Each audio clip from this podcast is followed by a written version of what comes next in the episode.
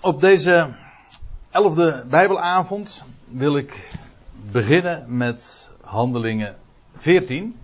Want inmiddels hadden we het 30, 13e hoofdstuk ge, gecompleteerd. Dat wil zeggen, het hele hoofdstuk, want dat was een vrij lang hoofdstuk, hebben we besproken in een viertal avonden. Maar het is wellicht even nuttig om, om nog even terug te blikken op het voorgaande.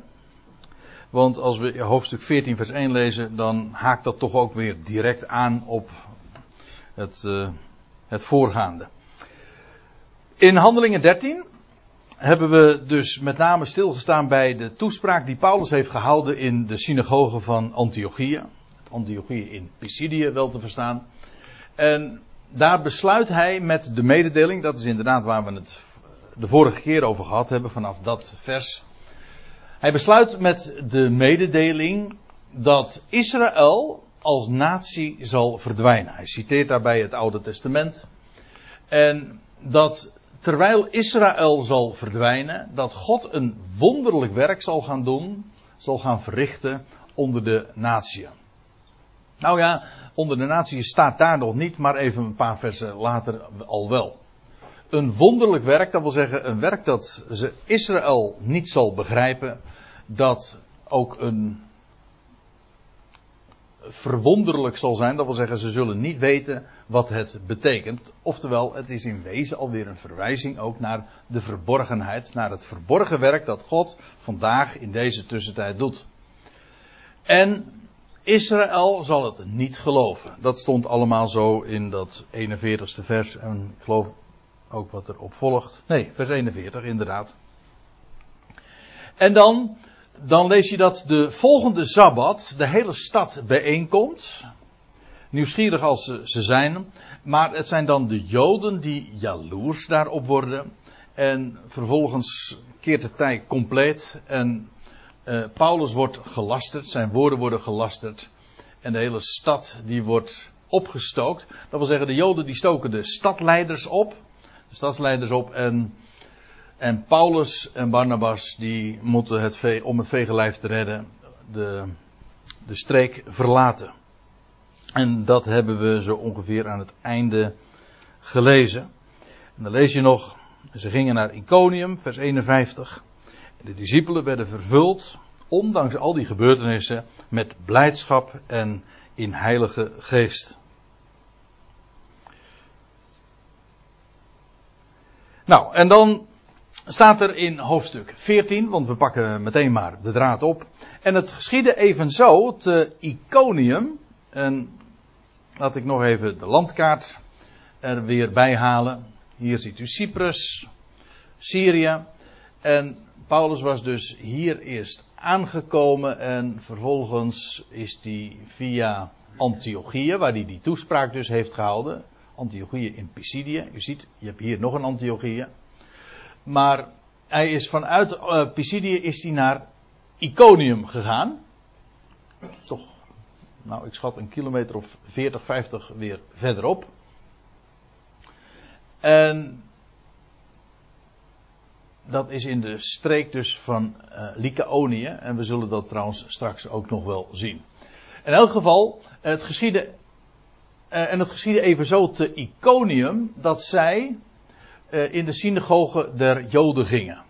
En dat evenzo geeft aan van net als uh, bij andere gelegenheden, want dit is precies wat ze altijd deden. Of ze, ja, meer specifiek Paulus, maar in dit geval ook in, met zijn medewerker Barnabas.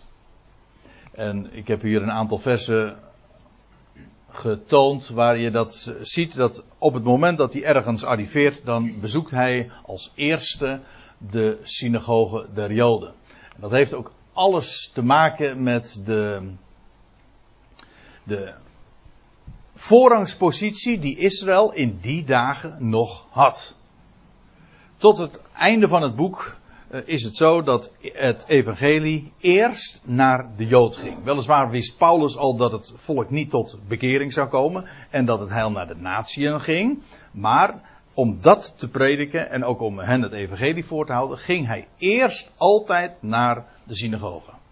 Eerst de Jood, zegt hij ook in zijn voorbereidingsbrieven. Pas vanaf Handelingen 28, dan wordt het verhaal anders. Dan is Israël zijn voorrangspositie kwijt. En dan is het ook niet meer eerst de Jood, maar dan is het Jood nog Griek. Dan maakt dat geen enkel verschil meer. Maar in het boek Handelingen is dat heel duidelijk dat, u ziet het, dat is in Handelingen 13 lees je het een tweetal keren. Later in Handelingen 17, dat is in Thessalonica, in Korinthe, in Efeze. Iedere keer eerst de Jood. Het geschiedde evenzo te Iconium dat zij in de synagoge der Joden gingen. En zo spraken dat er een grote menigte, zowel van Joden als van Grieken, tot het geloof kwam. Of heb er al vaker op gewezen dat tot geloof komen, dat is zo'n typische NBG-uitdrukking. In de Statenvertaling staat, staat die trouwens niet. Gelovig werden staat er dan, en dat is inderdaad wat, het, wat er echt staat. Je zou namelijk net zo goed kunnen verdedigen dat het geloof tot hen kwam. En in feite is dat wat er aan de hand is. Het woord van geloof, dat kwam tot hen. Ja en overtuigde hen. In elk geval, ze geloofden. Ze werden geloven. Een grote menigte staat er zowel van Joden als van Grieken. Maar let op wat er dan gebeurt. En ook dat is zo'n procedure die je iedere keer weer opnieuw weer tegenkomt. Maar staat er dan, de Joden die hun geen gehoor gaven, letterlijk die on, onge, eh, er staat letterlijk ongezeggelijk zijnde. En dat wil zeggen, ze, ze wilden dus niet eens horen. De Joden die, die geen gehoor gaven of ongezeggelijk waren, die prikkelden en verbitterden de zielen van de natieën tegen de broeders. U ziet het, dat woord verbitteren of verbitterden staat er eigenlijk niet. Ze, behandelen, ze behandelden hen kwaad. Zo wordt het ook elders uh, weergegeven. Maar ze zetten ook duidelijk de boel op. Ze prikkelden en bovendien, uh, ze zorgden er ook voor dat de, de zielen van de natieën uh, kwaad uh, zo werden opgezet dat ze kwaad behandeld werden. Tegen de broeders, dat wil zeggen degene die wel geloofden. En staat er dan, zij verkeerden daar in Iconium dus geruime tijd vrijmoedig sprekende in vertrouwen op de Heer. Als je in de interlineair meeleest, dan staat er eigenlijk dat woord spreken staat er niet, maar het woord vrijmoedig zijnde suggereert dat wel. Vrijmoedig ben je wanneer je, wanneer je uitkomt voor dat wat er in je leeft. Dat is wat vrijmoedig is. Als je niks zegt dan, of niks uitgeeft, niks doorgeeft, dan, ja, wat betekent dan het woordje vrijmoedig? Dus weliswaar dat woord spreken staat er niet, maar dat, eh, dat is wel inherent aan, de, aan, aan het woord vrijmoedig zijn.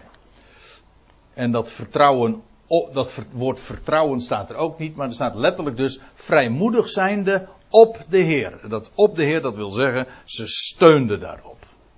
Dus ik, dit zeg ik dus niet om kritiek te leveren op de vertaling, want dit geeft perfect weer wat de strekking is van, van wat er staat. Ik Alleen ik wijs er soms op, en bij deze gelegenheid ook, hoe het er dan letterlijk staat.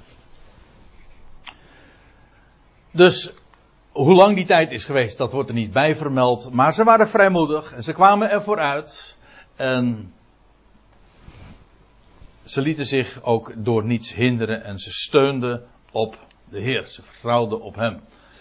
En wat de Heer dan vervolgens ook doet, die gaf daaraan getuigenis. En ook dat zie je iedere keer weer in het boek Handelingen. Die getuigenis gaf, wie is die? Die, dat slaat uiteraard op de Heer, of de Heer. Die getuigenis gaf aan het woord van zijn genade. Het woord van zijn genade werd gesproken door Paulus. Deze uitdrukking vinden we in Handelingen 20, Twee keer nog. Als je, dan lees je de toespraak die hij hield op het strand daar bij Mileten, niet ver van Efeze vandaan. En dan spreekt hij, de apostel Paulus, ook twee keer over het woord van genade, van de genade, dat hij mocht doorgeven. Nou, dat is heel karakteristiek natuurlijk voor zijn getuigenis. Niet een woord van eisen, maar van vreugde die God om niet geeft. Dat is één ding. Dat is dus wat Paulus inderdaad sprak. Maar het was de Heer die daar getuigenis aan gaf. En hoe deed hij dat? Door het woord te bevestigen, door tekenen en wonderen. En ook dat is weer typisch iets wat hoort in dat boek Handelingen.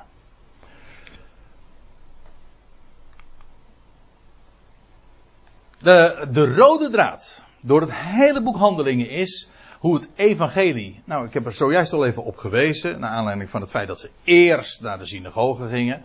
Het evangelie gaat eerst, komt eerst tot Israël. En dat niet alleen, maar God bevestigt dat getuigenis. Altijd. En dat doet hij op een goddelijke wijze, dat wil zeggen zodat, er, zodat het aan geen twijfel onderhevig is. Kijk, vergis je niet, zij waren apostelen. Ze hadden de Heer letterlijk en in levende lijven ook met hun eigen ogen gezien, de opgestane Heer. Ze waren door hem afgevaardigd, dat is wat het woord af, uh, apostel betekent. En de tekenen van een apostel, die zijn de tekenen en wonderen van, van een apostel, die, ja, die hebben zij ook gedemonstreerd. Of ik zeg, zij hebben dat gedemonstreerd. De Heer zelf bevestigde dat door de wonderlijke gebeurtenissen die dat dan met zich meebracht. Je leest ook dat niet alleen in verband met Petrus, maar met van Paulus net zo goed. Gedurende, ik zeg het er nog een keer bij, gedurende het boek Handelingen, waarin Israël nog steeds die voorrangspositie had.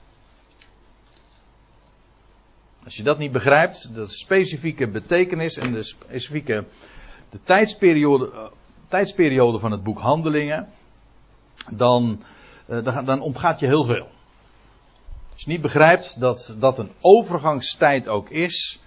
En dat pas na handeling 28 voor Israël ook de deur sluit. En dan wordt het verhaal anders. Maar, dan, en bovendien, en dat blijkt dan ook, dan verdwijnen de wonderen en tekenen. Die massaliteit zoals dat gebeurde in het boek Handelingen. Toen Israël nog die voorrangspositie had. Die massaliteit van wonderen en tekenen die er toen plaatsvonden. Die hebben plaatsgemaakt voor de verborgenheid. Niet zien. En we zullen dat later, maar dat duurt nog wel eventjes, als we in handelingen 28 zijn aangekomen, ook inderdaad zo zien. Dan is het niet meer. Uh, kijk, Israël zou zien.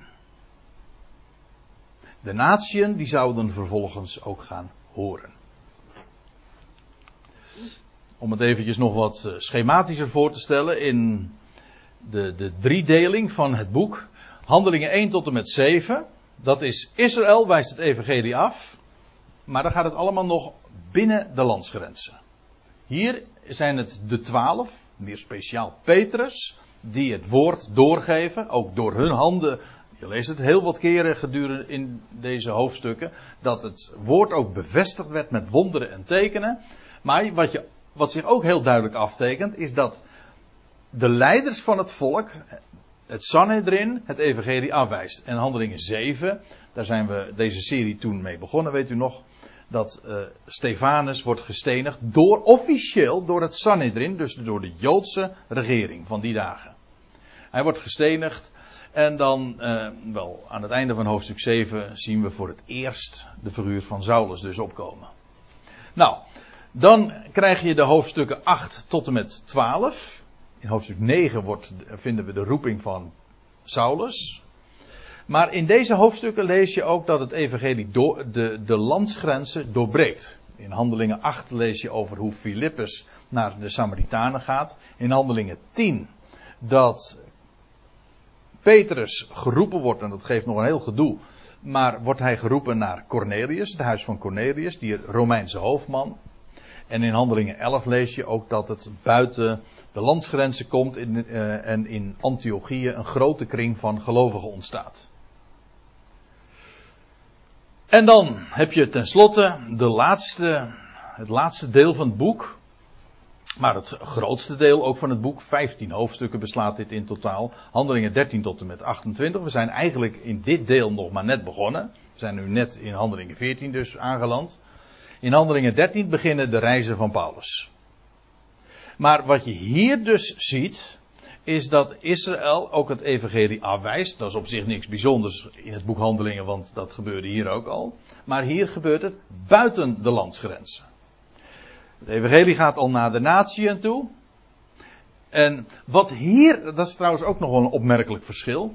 In dit deel is nog de duidelijke prediking dat Israël tot geloof zou komen. En als het tot geloof zou komen, dat dan de koning, de Messias, zou terugkeren en zijn koninkrijk zou oprichten. Dat is in Handelingen 3 lees je dat Petrus dat heel duidelijk ook het volk voorhoudt. Paulus doet dat nergens meer. Paulus wist dat het volk niet tot geloof zou komen. Het behoudt in dit, deze hoofdstukken nog steeds die voorrangspositie. Maar Paulus wist al, Israël komt niet tot geloof. Sterker, het zou, de, het zou van de kaart verdwijnen. Maar daar hadden we de vorige keer al even over.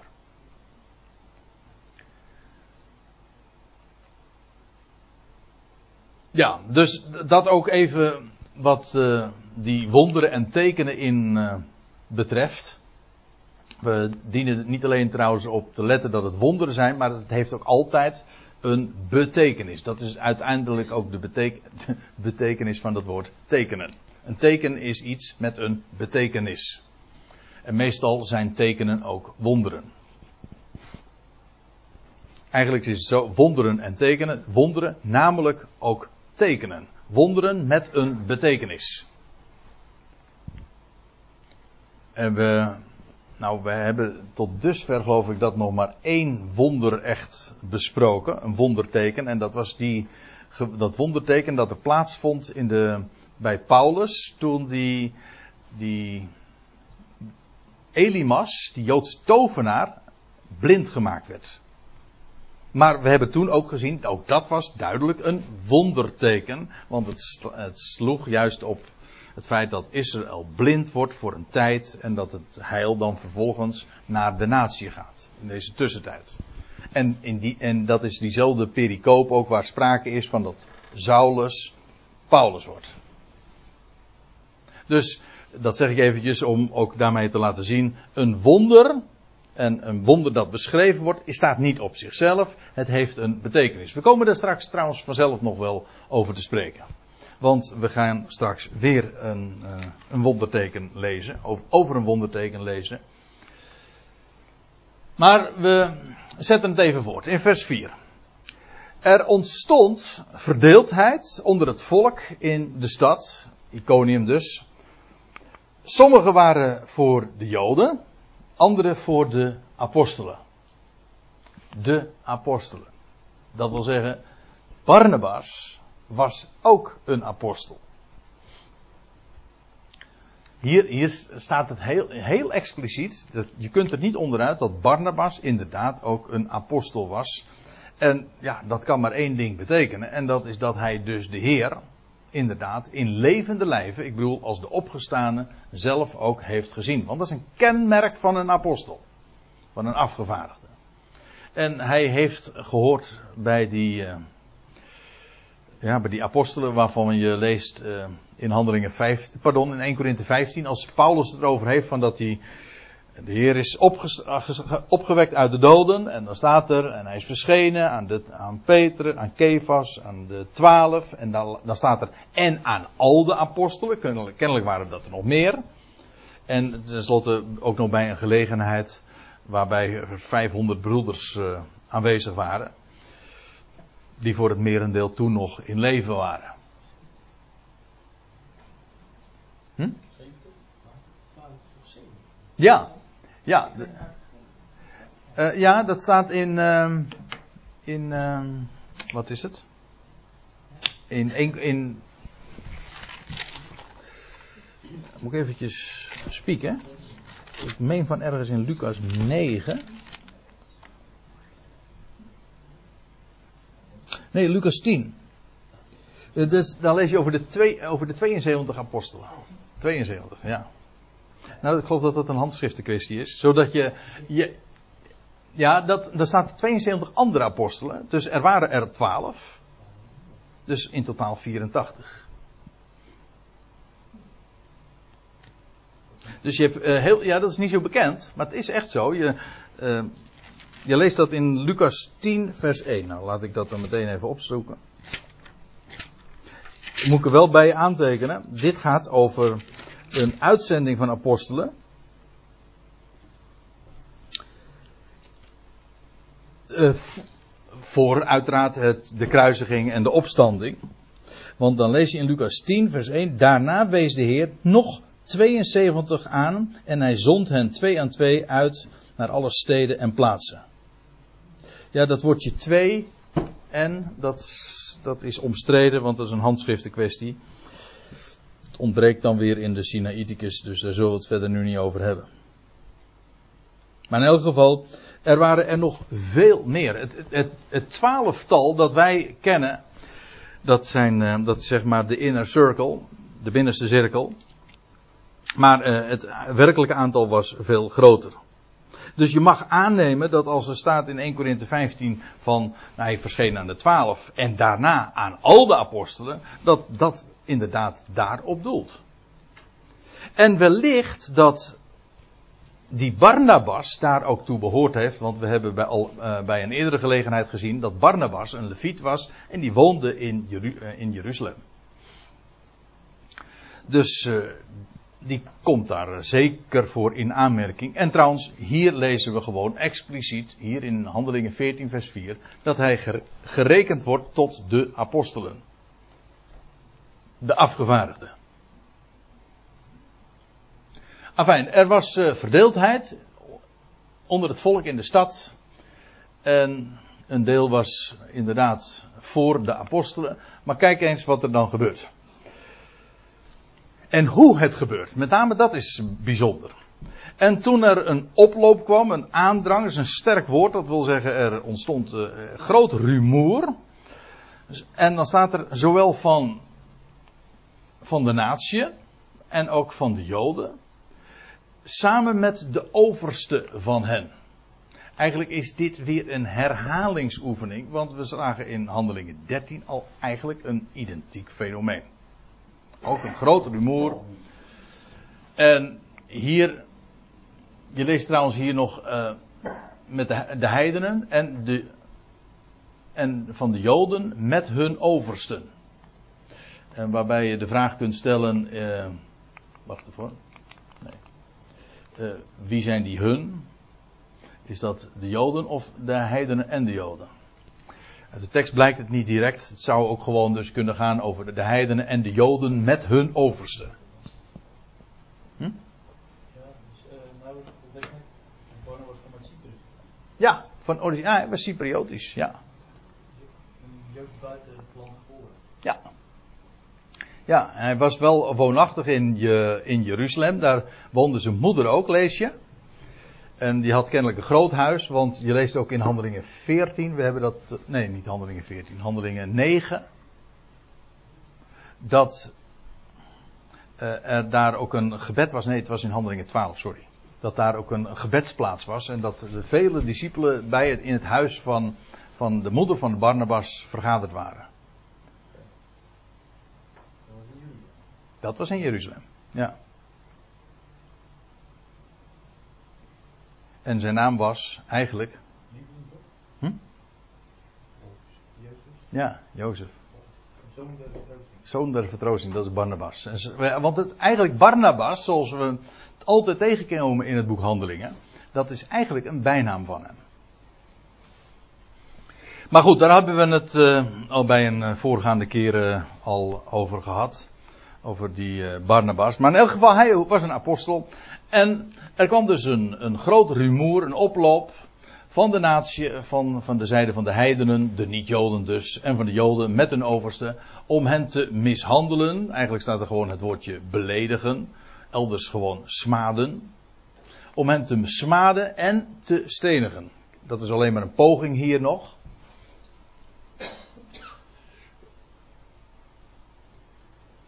Maar ja, dat is toch, uh, als, je, als je daar uh, eventjes uh, goed over nadenkt van wat er zo gebeurt. Het is allemaal in betrekkelijk kort tijdsbestek dat hij eerst daar dus in Antiochië was en dat alles zo had meegemaakt, dat enorme tumult, ook weer op instigatie van de Joden. En dan komen ze hier vervolgens in Iconium en exact hetzelfde verhaal herhaalt zich weer. En dit keer nog erger, want ze zwaarden hem niet alleen, maar ze willen hem ook stenigen. Om hen te stenigen. Dat wil zeggen, dus dat is hun doel, dat doen ze niet. Later in dit hoofdstuk uh, wel, maar daar komen we nog op. Toen namen zij, de apostelen, dat wil zeggen Barnabas, Paulus en Barnabas, de toestand overzien hebbende. U ziet, ze waren zich er, letterlijk staat ze waren zich ervan bewust toen namen ze de wijk naar de steden. Ze, ze werden min of meer gedrongen of gedwongen om dat te doen. Want ja, als je uh, ze pogingen ondernemen om je te stenigen, dan wil je wel. Dus ze moesten vluchten. Ze namen de wijk. Ze namen de toevlucht tot in de steden. En dan staat er van Lycaonie, uh, Lycaonie Lystra en Derbe en de omgeving. En ik heb zojuist al even laten zien dat Iconium, maar nu neem ik weer u even mee naar hetzelfde kaartje. En we waren dus, Paulus was in Antiochia, toen ging hij naar Iconium, hebben we gezien. En nu, eh, wat was het? Eh, de streek van Lycaonia, dat is dus een hele omgeving, een provincie. Maar vergis je trouwens niet hoor, want dit zijn enorme afstanden nog weer. Toch wel, het is een klein stukje op de kaart. Maar ik weet van Lystra naar Derbe, daar kom ik straks waarschijnlijk nog wel over te spreken. Dan ga, ga ik het kaartje nog een keer laten zien. Maar dat, ik, ik, weet van deze afstand van Lystra naar Derbe, dat is 90 kilometer. Nou, dat is toch een flinke afstand om even te overbruggen. Dus daarom zei ik al, van Pisidia of van uh, Antiochië naar Iconium, dat moet toch ook, als ik het zo vergelijk, wel zeker 50, 60 kilometer geweest zijn, stel ik me zo voor. In elk geval, uh, ze gingen nu dus van Iconium, door de omstandigheden gedwongen, want ja, ze dreigden gestenigd te worden, en gingen ze nu naar Lystra. Oh ja, Derbe. En, nou laat ik de, nog eventjes eh, verder op de kaart kijken. Het was dus allemaal niet zo heel erg ver van waar Paulus zelf vandaan kwam, want hier ligt de Tarsus. En als ze dan daar uh, aangekomen zijn, dan verkondigen ze daar een tijd lang, hoe lang staat er niet, maar geruime tijd, het evangelie. Letterlijk staat er trouwens hier ook weer, niet, het is eigenlijk één woord, één werkwoord. En precies het werkwoord wat wij daar ook voor kennen, namelijk evangeliseren. Letterlijk betekent dat dus het goede bericht brengend. Evangeliserend. Dus terwijl ze daar in die, die omgeving zijn. Ze hebben dus uh, niet alleen maar één stad aangedaan, maar ze, uh, je leest straks dus dat ze naar, uh, specifiek naar Lystra gingen, maar ze gingen naar deze steden toe. Ze evangeliseren daar. En dan staat er, en dan wordt er specifiek ingezoomd op een gebeurtenis die heeft plaatsgevonden in Lystra. En dat is een hele bijzondere gebeurtenis. Laten we het eens lezen. Er woonde te Lystra, eigenlijk staat er gewoon, er zat iemand te Lystra. Weet u trouwens, dat is de stad. We zullen hem later nog een keer tegenkomen in Handelingen 16, vers 1. Het is namelijk de stad waar ook Timotheus, zijn latere medewerker, vandaan kwam. Die was hier nog niet in het vizier. Maar het is wel dezelfde stad. En er was te Lystra een man die geen macht had over zijn voeten. Hij was dus verlamd.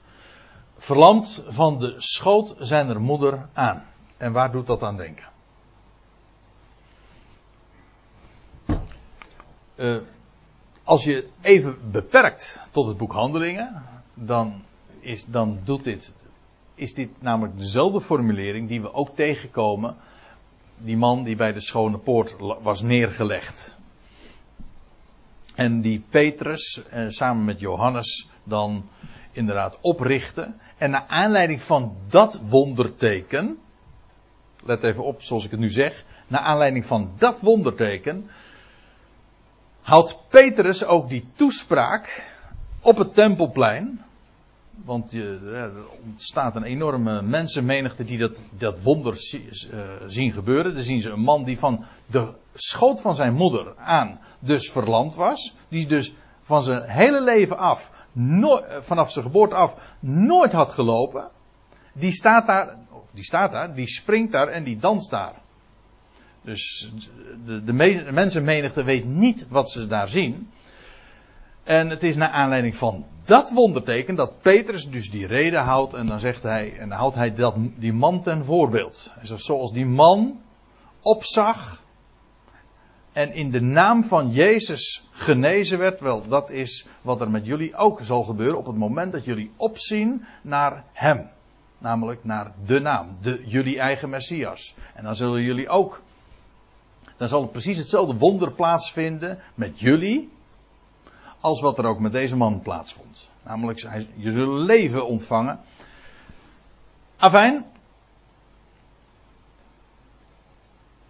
dit wonder herhaalt zich, maar het is net toch weer iets anders. Dit was namelijk een wonder uh, in de dagen van Petrus en dat hij dat evangelie predikte aan het adres van Israël. Hier is het Paulus ver van Jeruzalem verwijderd. Afijn, die man die was dus verlamd van de schoot zijn moeder aan. Hij had nooit kunnen lopen. Dat is dan logisch. En dan staat er, deze man, hij luisterde naar Paulus wanneer hij sprak.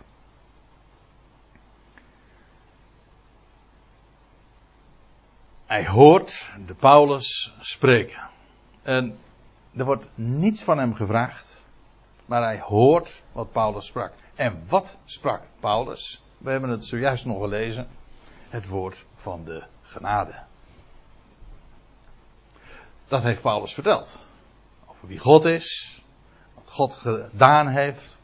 En zal doen. Kortom, alles wat valt onder de genade van God. Die reddend is verschenen aan alle mensen. Zoals Paulus later zou optekenen.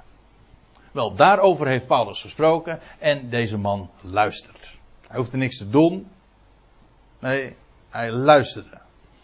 En dat had zijn effect, want er staat er, uh, hij was, hij werd gelovig, want je leest dan, Paulus keek hem scherp aan, aandachtig kijkend, staat er dan in deze interlineair.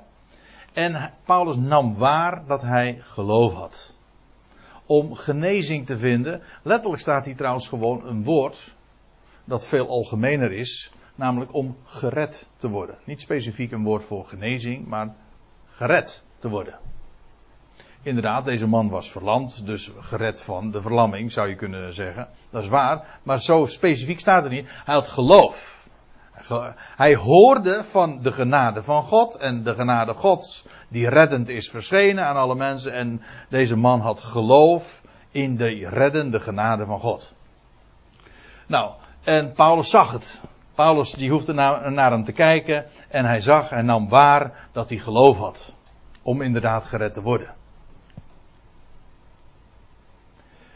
En hij zei met luider stem: Ga recht op uw voeten staan. U ziet, hier trouwens letterlijk staat hier: Sta op. Feitelijk is dat ook weer uh, precies de boodschap die hij bracht. De boodschap van de genade Gods. En die boodschap van de genade Gods houdt toch niks anders in dan dat een mens op, opstandingsleven krijgt. Nou, deze man die kon helemaal niet staan. Laat staan wandelen. Laat of rechtop staan.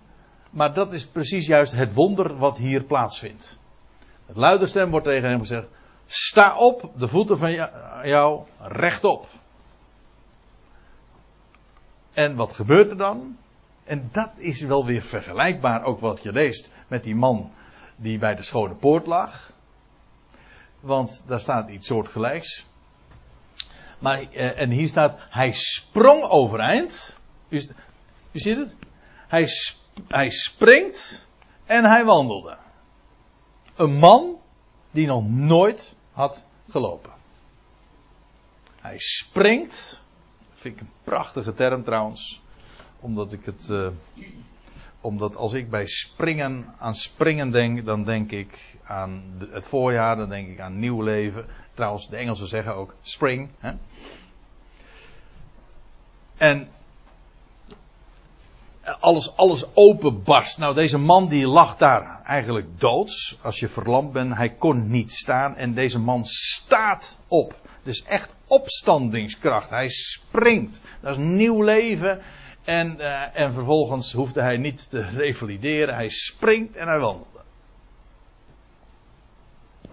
Dat, eh, er staat hier, hij liep heen en weer. Nou, dat staat er niet. Hij wandelde gewoon. Dat is wat hij deed. Nou, dit is zo'n duidelijk goddelijk bewijs van het woord van genade. Dat God toen gaf in, de, in die handelingentijd. Maar het is ook een wonderteken. Namelijk, het is een, een, een uitbeelding van nieuw leven. Het is ook een uitbeelding van wat het woord van genade vermag.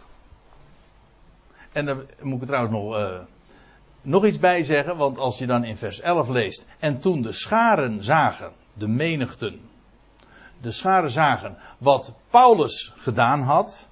Nou ja, hoezo gedaan had? Wat had Paulus dan gedaan? Paulus had uitsluitend, hij had feitelijk niks gedaan. Kijk, en dat is trouwens ook een verschil. Paulus had alleen maar gesproken. Uitsluitend gesproken. Van Petrus lees je in Handelingen 3 dat hij de man bij, nog bij de hand nam en hem oprichtte. In Handelingen 3 vers 7 staat dat er. Maar bij Paulus lees je dat niet eens. Paulus deed niets. Het was puur het woord wat het deed. Dus het was inderdaad het woord van God dat zijn kracht betoonde. Dus ja, eh, dat het met Paulus te maken had, ja, dat is duidelijk, want het werd via Paulus gesproken, maar het was niet iets wat Paulus gedaan had. Maar goed, de schare die neemt dat zo waar, die, dat is hun perceptie. Toen de schare zagen wat Paulus gedaan had, verhieven zij hun stem. Moet je opletten wat er dan gebeurt. Dat is heel eigenaardigs.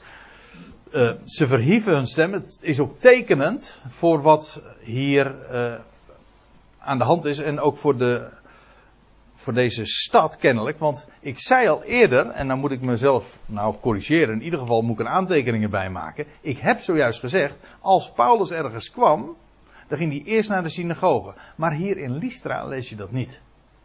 En de enige conclusie die ik daaruit kan trekken is dat daar uh, geen synagoge was. Wel Joden, want we weten, ik zei al, Timotheus kwam daar vandaan, maar er was kennelijk geen synagoge.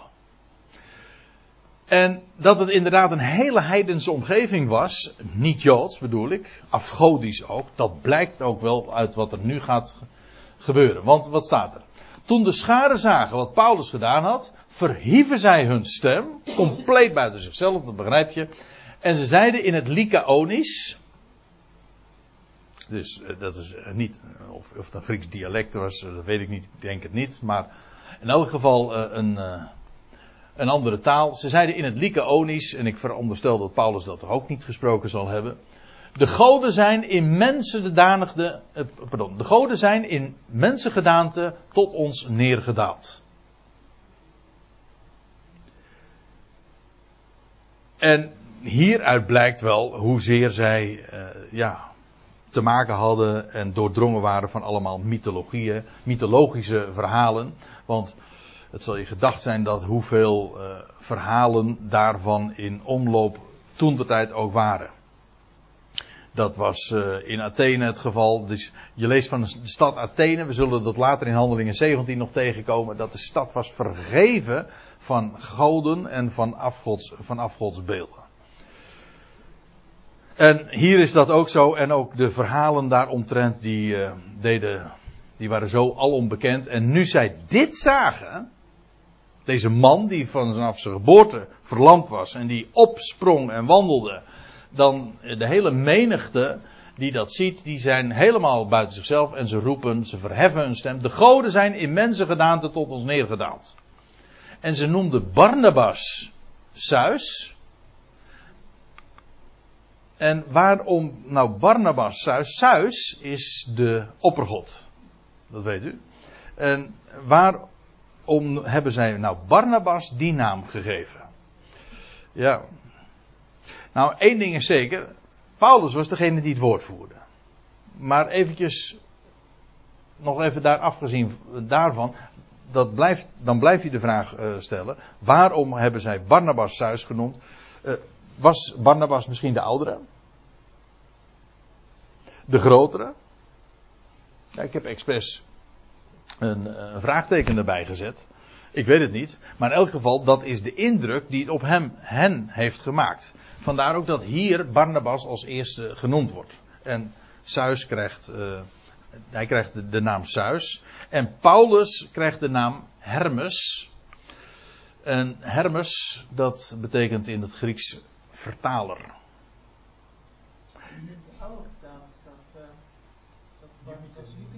Ja, ja ik, ik heb het hier ook nog staan. Dat klopt. Uh, want in het, maar het zijn dezelfde namen namelijk. Want in het Grieks is het Zeus en Hermes. En in het Latijns is het Jupiter en Mercurius. Ja, het zijn dus dezelfde namen. Alleen het ene is Grieks en het andere is Latijns. Ja, ik, uh, het, was mij dus ook opgevallen dat in de Statenvertaling die weergave, uh, voor die weergave gekozen is. Ik moet erbij uh, zeggen dat de. Uh, de naam Hermes, dat is wel uh, dat is de wijze waarop het hier ook in het Grieks staat. Hermen.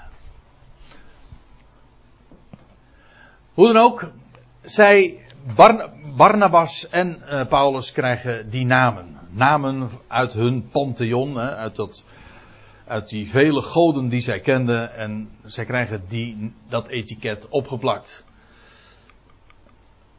Waarom krijgt hij die naam Hermes? Omdat hij, Paulus, het, het was die het woord voerde. En in, werkelijkheid staat het er nog, nog sterker. Paulus was de leider van het woord. De leidinggevende van het woord. Dus het was op, uh, duidelijk dat Paulus het, degene was die het woord voerde. En uh, als het ging om de inhoud van dat wat verkondigd werd, was het Paulus die dat deed. Dat betekent dus kennelijk dat Barnabas op een andere wijze indruk heeft gemaakt en dat zij om die reden hem Zeus hebben genoemd. Dat moet dan toch iets met het uiterlijk te maken hebben gehad. En vandaar dat ik verwees naar zijn postuur misschien of naar zijn ouderdom. Maar goed, ik geef het direct toe, ik kan dat niet bewijzen. Hoe dan ook, wordt wel uitgelegd waarom Paulus Hermes genoemd wordt. Want Hermes, dat moet ik er even nog bij zeggen. Hermes was ook in de mythologie, is de god die inderdaad uh, het, uh, altijd het woord voerde voor Zeus. Voor, oftewel voor Jupiter. Vandaar dus dat Paulus die naam kreeg opgespeld.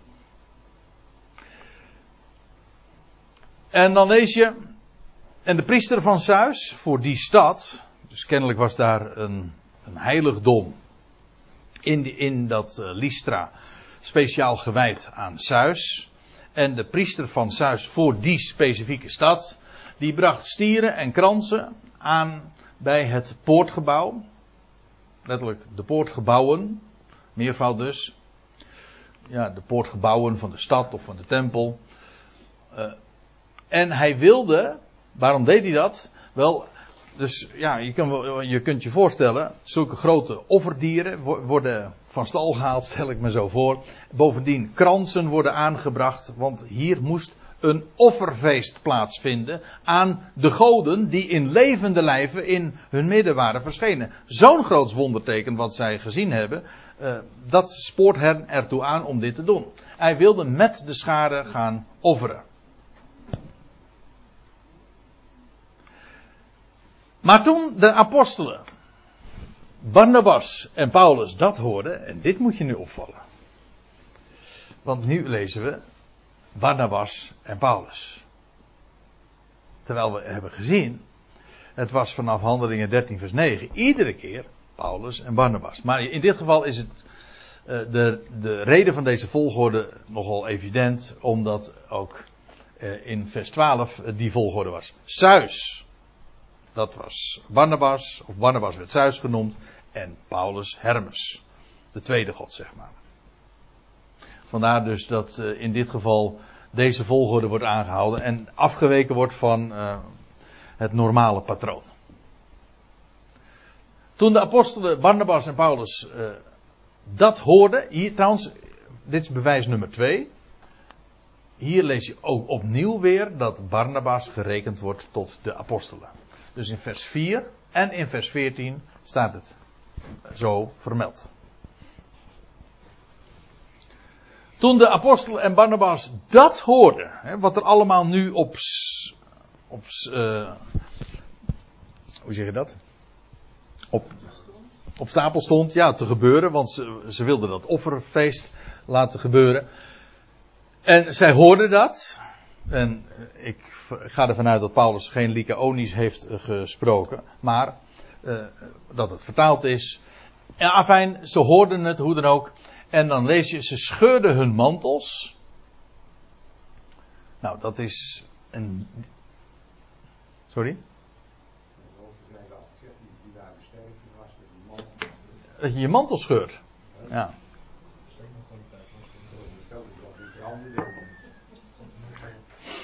Ja.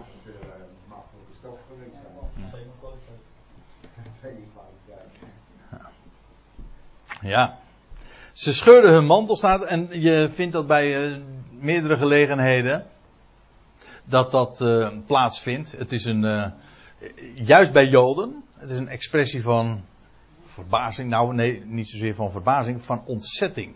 Ik heb hier de verwijzing naar Matthäus 26 en daar lees je van de hoge priester, als hij, Jezus voor het gerecht staat, en dat Jezus dan, hij zwijgt de hele tijd, op een gegeven ogenblik dan wordt hij gedwongen te spreken. En dan spreekt hij over de, de levende God. En, en dan is die hoge priester zo verbouwereerd, ontsteld, ontzet. En dan lees je, hij scheurde dus in het bijzijn van de raad zijn klederen. Of dat een symbolische handeling is geweest, een stukje kleed, ik weet het niet. Er staat, er staat letterlijk inderdaad, de, nou niet de mantels, de bovenkleding. Of dat een deel is geweest, dat weet ik niet. Of ze scheurden de knoop er vanaf. In dat geval heb je wat minder kracht nodig. Maar eh, dat, daar gaat het nu even niet om, hoe dat precies ook in zijn werk uh, ging. Het is een, een uitbeelding van ontzetting, dat is duidelijk. Zij scheurden hun bovenkleding, staat er. En zij. Dat is wat. Paulus en Barnabas zijn hierover zeer ontzet. Wat hier nu gaat gebeuren, want dit is je reinste afgoderij natuurlijk. En ze sprongen naar voren, eigenlijk letterlijk staat ze sprongen eruit. Uh, uit de verblijfplaats of uit de poort. Ze, ze sprongen tevoorschijn. Ja, dat suggereert dus dat ze ergens nog in waren. In elk geval, ze horen hiervan en ze zijn ontzet. Ze springen naar, eruit, ze springen tevoorschijn. Ze springen uh, te midden van de natieën en ze roepen uit, schreeuwend, ziet u? Met luider stem, dus. Mannen, wat doen jullie hier? Ook wij zijn maar zwakke mensen zoals gij. U ziet hier trouwens, wij zijn maar zwakke mensen. Ja, dat is wel zo. Maar staat letterlijk, wij zijn maar mensen met soortgelijke emoties als jullie. We zijn niet anders dan jullie. Inderdaad, zwak. Met soortgelijke emoties zoals jullie. En wij verkondigen u. Maar dat is heel zwak, want hier zien we weer exact het woord wat we al eerder tegenkwamen. Al diverse keren, maar ik bedoel vanavond ook. Namelijk evangeliseren. Wij brengen jullie een goed bericht.